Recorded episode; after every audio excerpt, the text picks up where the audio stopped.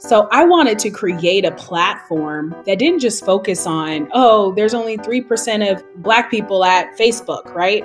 Versus, we'll find that 3% and ask them about what they're building and why it's the dopest thing on the planet. Because now that young kid in Rainier Beach might say, oh, this person who's designing at Nike as an industrial engineer, like that's the job that I want to have. Hi, and welcome to GeekWire. I'm GeekWire co founder Todd Bishop. We are coming to you from Seattle, where we get to report each day on what's happening around us in tech, science, and innovation. What happens here matters everywhere, and every week on this show, we explore some of the most interesting and meaningful stories on our beats. Our guest this week is Sherrell Dorsey.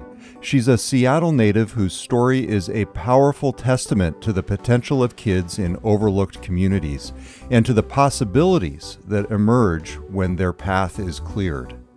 Sherrell is a data journalist, entrepreneur, and founder and CEO of The Plug, a venture backed news and insights platform covering black startups and ecosystems. Her new book is Upper Hand The Future of Work for the Rest of Us. Sherrell Dorsey, thank you very much for joining us. Thank you for having me, Todd. It's always a privilege to connect with you. I love your story in part because you grew up in the city around us and had your own interactions with the tech community that might be different from what folks in the tech community in some leadership positions currently might have experienced in their own upbringings. It's just such a great story, and you tell it in your new book, Upper Hand. Why was it important for you to write this book? Such a great question. I took a few years to decide what I wanted to write and cover. I, being a journalist, uh, having worked for numerous different tech companies, and also just being in this space of what does the future of work look like, knew and understood how significant it is for us to have conversations, particularly with communities of color who typically are kind of spoken about and researched, but not necessarily at the table in part of these conversations. And so I didn't want to create something that felt preachy or authoritative. I wanted it to feel like it is a conversation that we can all have in a way that helps us to think about what are some of the ways in which we get everybody into the boat and value what they're bringing to the boat with them as we try to set sail into this future that is now extremely uncertain as we have lived and are living through um, a, a pandemic, a very unprecedented time. And where is it that we want to be as we tackle this challenge around um, diversity, equity, inclusion at the same time? One of the things that I love about the book is that it's multiple things. It's a memoir it's also a how-to guide, and you don't just tell your story. You you take the time to tell the stories of others, women and people of color in particular, who have succeeded, who've had their own challenges. But let's start with your story. You grew up in Rainier Beach in Seattle. You were heavily influenced by your grandpa and your mom. In fact, one of the most illuminating anecdotes I thought was the fact that you had to convince your grandpa to let you go outside and get away from the screen and the Mavis Beacon typing lessons. Tell us about your experience growing up in Seattle. My gosh, yes, Mavis Beacon is such a throwback because for those who are of a particular age, computer was an actual class back in the day. And learning home row was such a thing. Like you actually failed the class if you did not properly use home row and learn how to type. And i don't think just like cursive kind of phased out like you don't have that exact uh, same scenario these days. My grandfather's story is one that I spent the last few years discovering as I have tried to have and record conversations with family members, especially as the pandemic has continued to rage on and we all kind of move to family gatherings via Zoom or group text, asking the kind of questions that I never thought to ask my grandfather about who he is or who he was. And as I started to just have more candid conversations with him, just even calling and checking in, because I, I, I live all around the world, and so I always try to check in with my grandparents. learning how he got to Seattle, especially as a, a, a black man originally from the deep south, uh, from Birmingham, Alabama, who uh, went to Detroit in his teen years and built a life there until he got this call to Boeing and then sort of brought some of my other family members over as they decided to venture out of their hometowns. And I thought that that was a fascinating conversation to have with him because I never really understood like out of all places why would you not stay in Detroit? You know, work in the car industry or something. Like how did you even get here?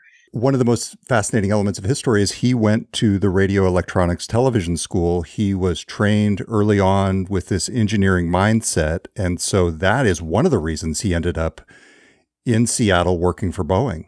Absolutely. And and as I as I talk about in the book and as I started to look deeper into what was happening at Boeing at the time that they were hiring folks as far as Detroit and particularly black workers and understanding the shifting changes of the time because my grandfather was, you know, here in the 50s and the 60s.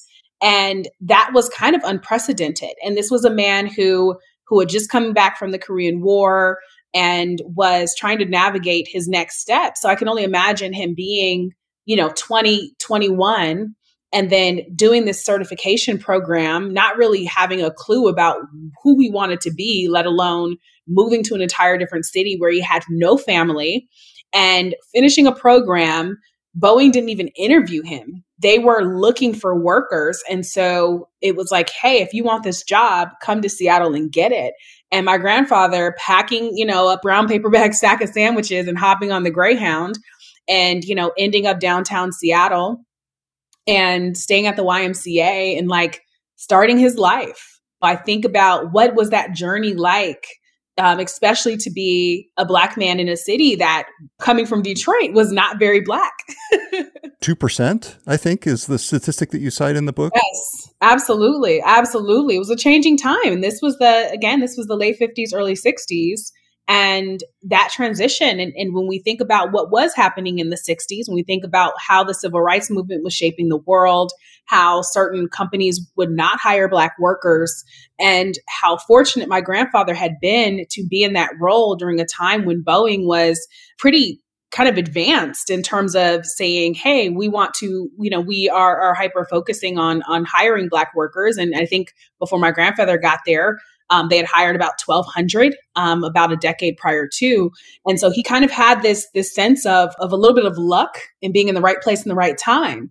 And as I started to do more research around the the demographics of Seattle during the time when my grandfather was there, him purchasing a home, you know, in in uh, in Madrona, um, in in the Leschi area, and how that community had shifted so much through the years, but also was part of that tranche of land that had been redlined to ethnic minorities specifically, and how now it is such a hotbed because of its close proximity to downtown, transportation, water, what have you. So when I've looked at the history of the engagement of, of, of Black people, Black progress, policy, as well as this idea of how technology has also transformed communities, everything for me became so very clear through the lens of my grandfather, who's in his late 80s, just thinking through his eyes of wow all of these things were happening that we that we read about we learn about but he lived it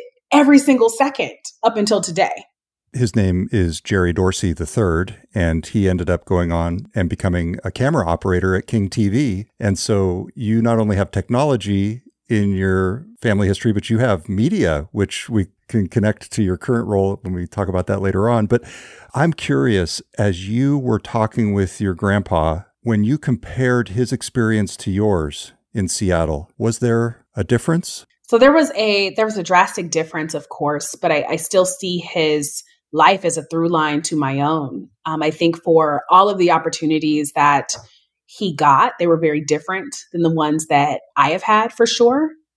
I also saw the through line of his insistence that technology be a part of our lives for me and my cousin. I mean, I, and I think I talk about how my grandfather had security cameras streaming video from his house, like before that was a thing. And I think about just how much he liked the idea of leveraging technology for efficiencies and how like that made me a technophile very early on. And then I think about how that through line allowed me to be excited about joining a place like the Technology Access Foundation when my mom found the information about TAF and then engaging with Trish Millines the executive director and founder of TAF, who wanted to really create a platform or who did create a platform for kids of color just turning a storefront in, in, in the central district, which at the time, and, and I'm not sure if it's still considered um, the inner city, was pretty monumental. And so I think about the foundation that my grandfather provided, which gave me the confidence to say, yes, I can go into a program like this, learn programming languages, and then go and work for these companies. And so for me, when I think of the similarities, I think about how Boeing was what the Microsoft was, you know, or is what the Amazon is today, that kind of fast growing company that once you have that attached to your resume or to your name, there's a certain level of je ne sais quoi that comes along with that. And, and how that was how how my Microsoft experience was the Boeing experience for my grandfather and that foundation that allowed me to kind of get to these next levels um, throughout my life. You talked about the Technology Access Foundation, TAF, and you describe it in the book as the Motown of training centers. You joined it when TAF itself was about four years old. You got involved in the program. It had just gotten started four years earlier. Tell us the story of how you went from TAF to Microsoft because you were still a teenager when you got your first Microsoft internship. I was a teenager. I was about 14 years old, and um, TAF was TAF was interesting because again, you, you look back and you don't realize how monumental something like that was, you kind of take it for granted. It was, okay, I have to hop on the bus, I have to take the 48 bus, you know, from Franklin High School in the South End, you know, get off at, you know, Judkins in, in 23rd.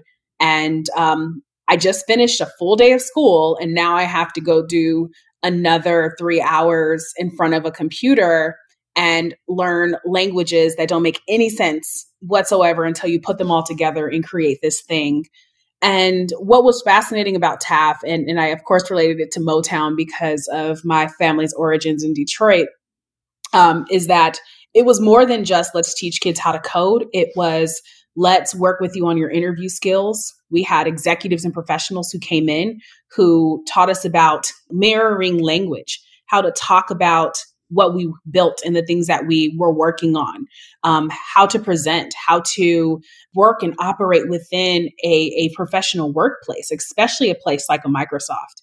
And so going through the interview process at Microsoft, I think my, one of my first interviews was taking apart a computer, putting it back together, testing the software, and logging all the bugs.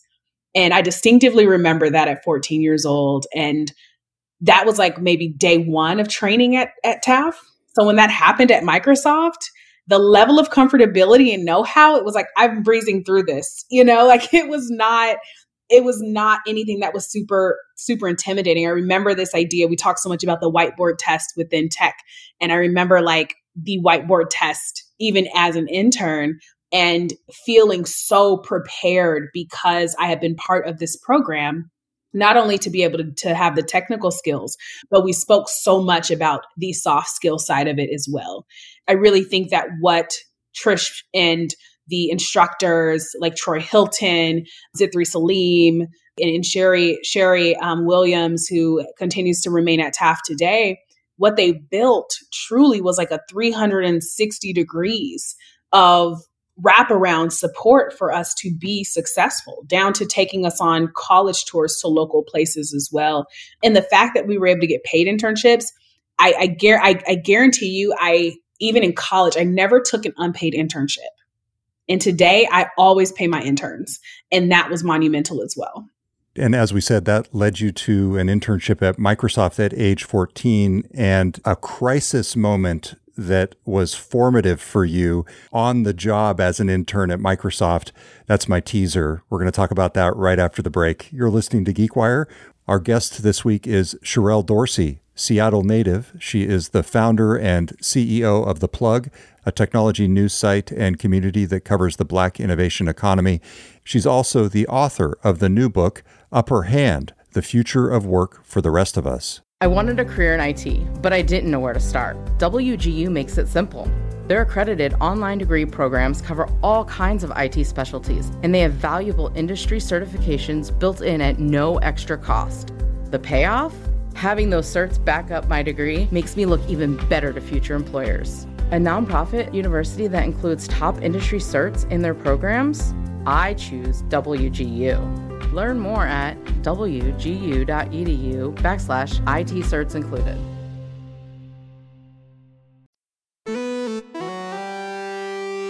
Welcome back. It's Todd Bishop.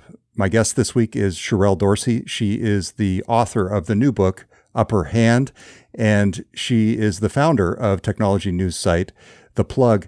So, Sherrell, you ended up going from TAF to an internship at Microsoft. You write in the book about a moment at Microsoft when your supervisor was away, something bad happened, and you came up with a solution, and I loved the solution. Can you tell us that story? Absolutely. I think this was my second or third summer internship. So I did all I did four summers at Microsoft in different teams. And I think this particular internship I was managing, I was helping to manage a lab.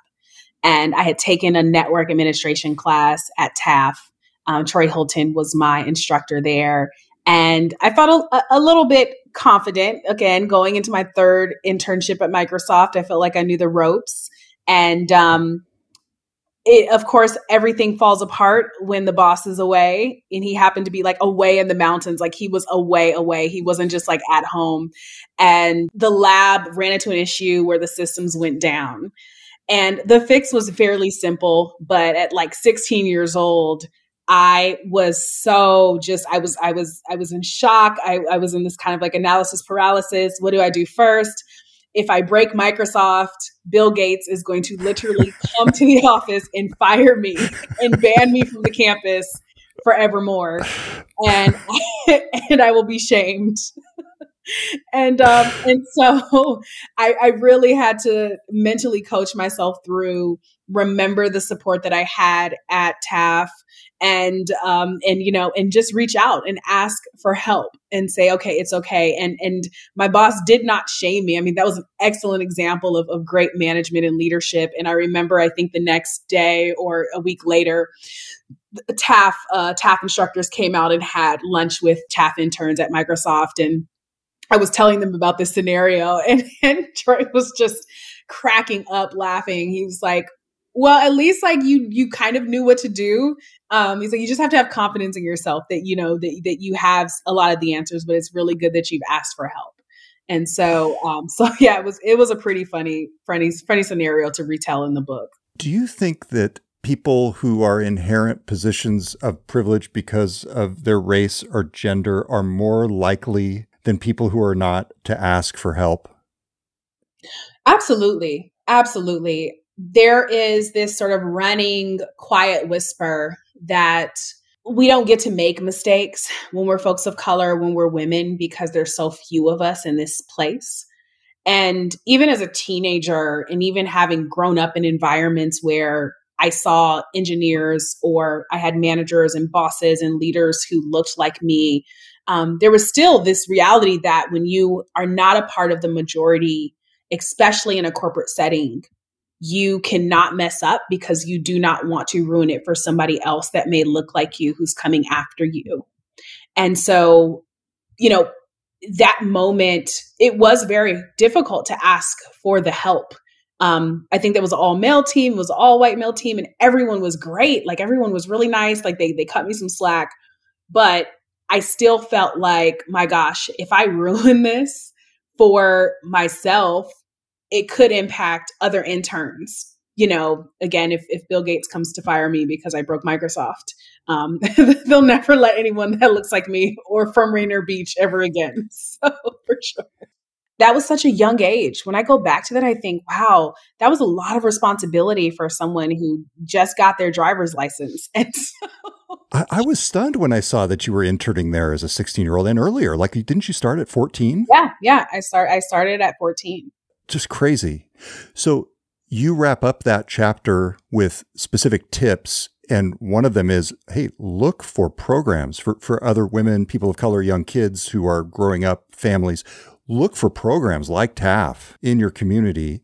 I know there are more and more doing similar things in other communities around the country these days. Do you feel like they're making a difference overall in the tech community? How much and, and why not more? That's such a great question. Um, I think that these are great on ramps for folks, particularly in communities that have historically been excluded, because it starts to build up your confidence in what you have access to. As someone who's an employer, when I get resumes, particularly from people who have traditionally been underserved, there's a lot of general sort of retail experience and there's nothing wrong with retail experience. I even worked retail you know in, in in college when i needed to. But when you're able to stack your resume based on specific projects you were able to work on that contributed meaningfully to a business or to a team it changes the way that you approach your your job search in the future. It gives you that insight about what you are capable of and, and how you even chart your course of study as well. And it exposes you to a, a wealth of mentors at a young age that will stick with you throughout your journey for however long. And so I, am very bullish on the internship experience and even designing your own internship experience, which I did several times in college. And even now, for friends who are in PhD programs who have crafted their own experiences with different companies, many of them startups um, who don't know what they need, but are able to take on folks who are saying, hey, this is what I can build for you. And, and a lot of folks just not knowing how to go about that or knowing that this can be an amazing stepping stone for opportunity. I speak a lot in the book about crafting and being intentional about a network. When I think about my time at Microsoft and I think about every other internship I was able to land after that, there are still, and even fellowships, there are still relationships that I have to this day even as I'm telling the story and talking about my book, I'm able to reach back into that network. And so, a lot of times for communities of color, we wait until after college, right? Or, you know, to, to land that first internship. And the message here is that we can start early. And I think the call to executives and to leaders truly is if you don't have an internship program or an apprenticeship program or a fellowship program, and you say that there are some things that you want to do from a community perspective, giving a teenager an opportunity to learn some skills or be part of teams that are building cool things could be an amazing way to partner with communities and, and enable an opportunity where before there wasn't one. A lot of times, and even when I think back to my Microsoft experience, having the TAF connection alone, and because Trish, of course, is a Microsoft alum, it opened a, door that traditionally may not have been available to a public school kid from Rainier Beach because a lot of the folks that interned were coming from some of the top tier private schools in Seattle. And so that alone gave me access and a jumpstart. I got the the Blacks at Microsoft scholarship for college. I got to earn money to help pay for books and and and cover my my fees just to travel to New York to go to school. And so if you're able to host three, four, five interns a semester, that could literally change the trajectory of, of a kid's life in so many different ways. And I think we underestimate that, especially as employers, what that opportunity can do to enable opportunity for someone else. That's great. And I know that the audience for your book is primarily kids, families, others who can learn from your experience. And to be clear, this is not a panacea that you grew up in. I mean, you came back, you graduated into the Great Recession, you write about the challenges and how you overcame them. But I think there are some implicit takeaways, as you just mentioned, for current leaders in business and technology. What else do you hope people learn from the book in those positions about your lived experience growing up in Rainier Beach, getting into tech at an early age? My goal for those who aren't the very specific target for the book is to hear another side of a story of what genius looks like and where it comes from. I think especially as I was in in school, it was all always about the dorm room startup kid, the next Mark Zuckerberg or the next Bill Gates. And when I look around and I look at my grandfather who put, you know, two sandwiches into a brown paper bag and hopped on the Greyhound, who had a vocational certificate, who wasn't a college dropout because he never could go to college, and ate french fries every day until he got his first paycheck at Boeing, where he made $2.38 an hour in the early 60s. It's that genius to me looked like my grandfather. You know, it looked like the man that put me onto Mavis Beacon. And, you know, we didn't we weren't necessarily building out the the kind of technology that built multi-billion dollar software companies in the garage, but my grandfather was building my my robotic arm for my seventh grade you know science science fair and and helping me to really understand my connection to this space. So i never felt like i didn't belong quite frankly. And i think too many times the language we use the way that we sort of pattern match and, and pick and choose our networks from people that look like us or come from our neighborhoods is very devoid of what else exists and how communities in and of themselves can be spaces for innovation. And we just have to change our lens and how we actually look for that innovation. My hope is that as we have this conversation around diversity equity and inclusion we have other stories from other people from other backgrounds about what drives them in this space.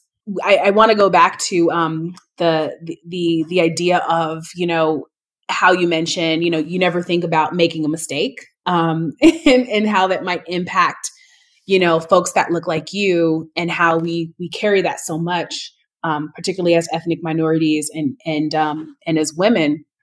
I want to go back to that because I think so much about how again we we automatically make assumptions about what people build and why and in my and in my work as a, as a data journalist and founder of a, a publication, The Plug, which covers the Black innovation economy, the founders that I speak to and the people who are building technology from these communities are building them to solve societal problems. And there's not a ton of innovation or creative planning that is particular to just building to build. It is literally here's a deficit and this is why I have to be innovative. I've built an app or I, I built a, a transportation system because the buses and the trains do not run in my community. So, like in New York City, the dollar ride is an innovation on on something that happened in the 60s and 70s as immigrant communities were trying to figure out how to get to work. And so when you start to look at that, it's a big difference between having the imagination to build just for the future and then having to build for necessity. And I think that if if if leaders start to look at the reason why folks come sometimes come into technology, it is really to solve a problem and to be seen. And I think that that's a different way to evaluate who gets to belong in the future. Someone who's creating a startup, building a company, creating their career out of self interest is going to look very different from somebody who's doing it out of altruism.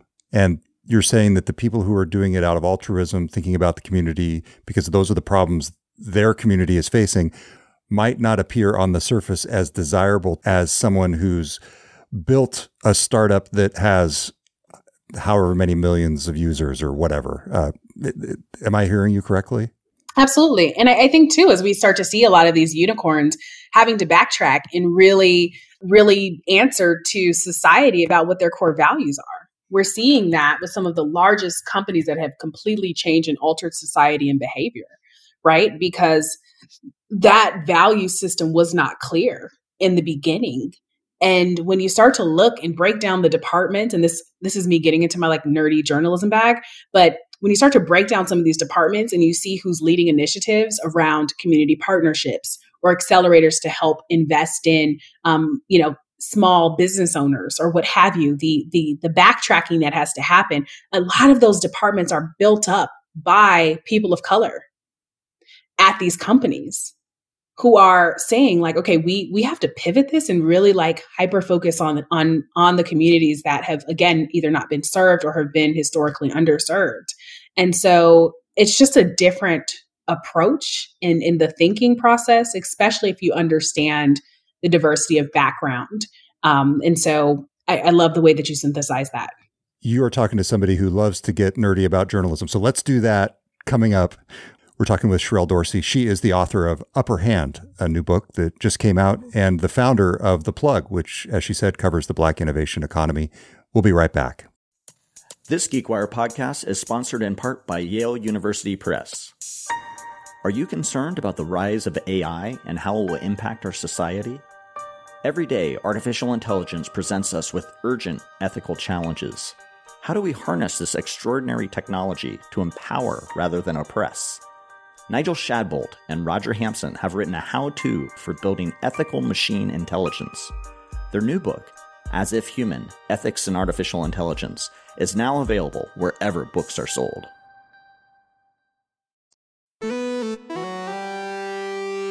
You went on and you studied fashion and then journalism at some of the best schools in the country. You went to the Fashion Institute of Technology. You got your bachelor's degree there in international trade and marketing, and then went on to get your master's at Columbia University's Graduate School of Journalism and did a fellowship at Medill at Northwestern University, two top journalism programs. Why did you decide to go into fashion and business and journalism and not into engineering because that was a bit of a surprise twist in your story. It is an interesting nonlinear pathway. Um, so I, I actually, and it, and of course, it, it, it, it didn't make sense really to people when I decided that, hey, I want to go study the business of fashion and international trade and marketing. What I loved about my program was entrepreneurship. I was fascinated by people building things. And when I went to FIT, it was people leveraging technology, leveraging research, leveraging textiles, and using technology to craft these worlds around this idea of, of design and opportunity. And it was also during the time of the explosion of social media as well. And so I saw all of these worlds kind of collide. I don't know, you know, how often you are shopping or even going to high end places to uh, to shop for like luxury goods but the art of the sale, the art and the thoughtfulness of of design. Um, at the time, we didn't have the language of UX UI design, but that experience around apparel or furniture or what have you was so incredibly fascinating to me. And being in my early 20s in school where all your friends are building product and you're having the Calvin Kleins and the Giorgio Armani and the Betsey Johnsons coming on campus to talk about how they built their companies and what leadership looked like for them in their early 20s trying to build a company into some of the billion dollar brands they've created today for me was the part of the conversations i wanted to have in order to understand entrepreneurship i eventually ended up, up at places like uber as well as google fiber and then decided to go to school so i actually did my master's degree at Columbia in their data and journalism program. And then I did a fellowship at um, Medill at Northwestern. So I got a good taste of this kind of evolution of, of journalism. But all of the kind of precursor to that was the technology path, how technology would help to change society and build out these kind of powerful brands um, especially as fashion was moving more so to this kind of autonomous environment of like online distribution, selling things through social media, the consumer becoming the celebrity.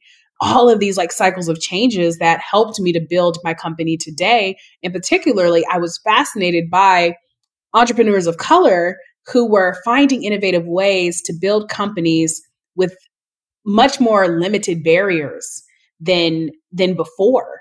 Being able to pull together a website and create an e-commerce brand and sort of not have to deal with some of the same challenges that discriminatory systems could could display. The internet was that almost democratic uh, component to being able to start to build in public and so yep super nonlinear um, but it all kind of came full circle um, as i've been building out my company today Tell us about the plug for people who don't know the site or who aren't members. What should they know about it? What do you do? And uh, how did it get started? Yes. so um, so the plug started off as a daily tech newsletter that was covering the Black innovation economy today, where for employees, 15 to 20 different consultants um, and freelancers, and really more so a, a media and insights platform helping executives and leaders um, and academic institutions really understand um, you know how black innovation is shaping business um, in the world really taking that research and that data and that intelligence um, and helping and helping leaders rethink inclusive business so i've been building it for the last four years we raised a little bit of money last year to continue to grow we have some incredible clients we have some incredible subscribers and the idea here is to be somewhat of like a I'll, say PitchBook because I know it's a Seattle based company, or maybe a Bloomberg. Um, we're actually the first Black business news publication to syndicate on the Bloomberg terminal. And just really defining for the world the significance of the trends and the research in Black innovation that is shaping so much of, of what we're seeing today. So I signed up for a membership this weekend. I will say I was inspired by your book to, to sign up for an annual membership. So count me in. And I really am fascinated by the way you use data in your reporting, in your process of illuminating the black innovation economy. Can you give us an example of a data set that you're particularly happy with assembling or analyzing and, and what it told you? Absolutely. We've had a lot of sort of viral data sets that came together one of the ones that I worked on in grad school. Grad school was essentially my my MVP building for the plug. And so a lot of my work was creating data sets primarily because they did not exist and no one, particularly in journalism or business or tech journalism, had kind of bothered to start collecting this on, on a larger scale. Um, especially before the last the last few years, as we've turned our attention to uh, social injustice, police brutality, all of those things. Um, so the first data set I, I, really compiled that I think kind of shook people up and, and said, oh, she's creating something different was understanding the investing patterns of Black led VC firms and, and starting to collate where they were spending most of their money, as we knew that about 90% of all venture capital was concentrated in about three to four different markets.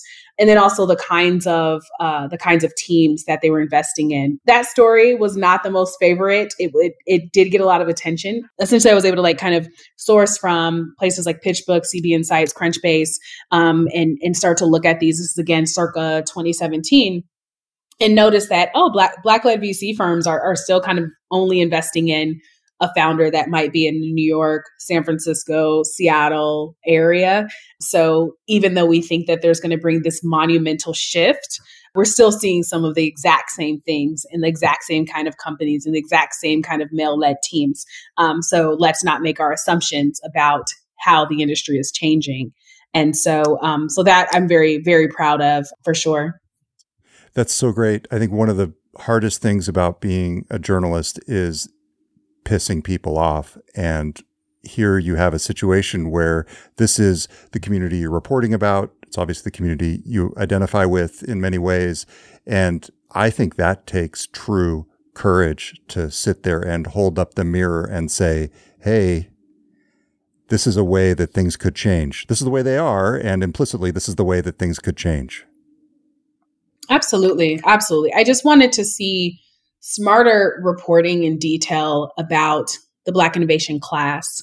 You know, in 2016, like from the last even just decade, decade and a half, as we've seen more um, Black led companies raise over a million dollars in venture capital, create new kind of market opportunities, you know, in spaces like Rebundle, which sells banana fiber extension hair in a category that like black women as black women we spend billions of dollars on our hair collectively across the globe.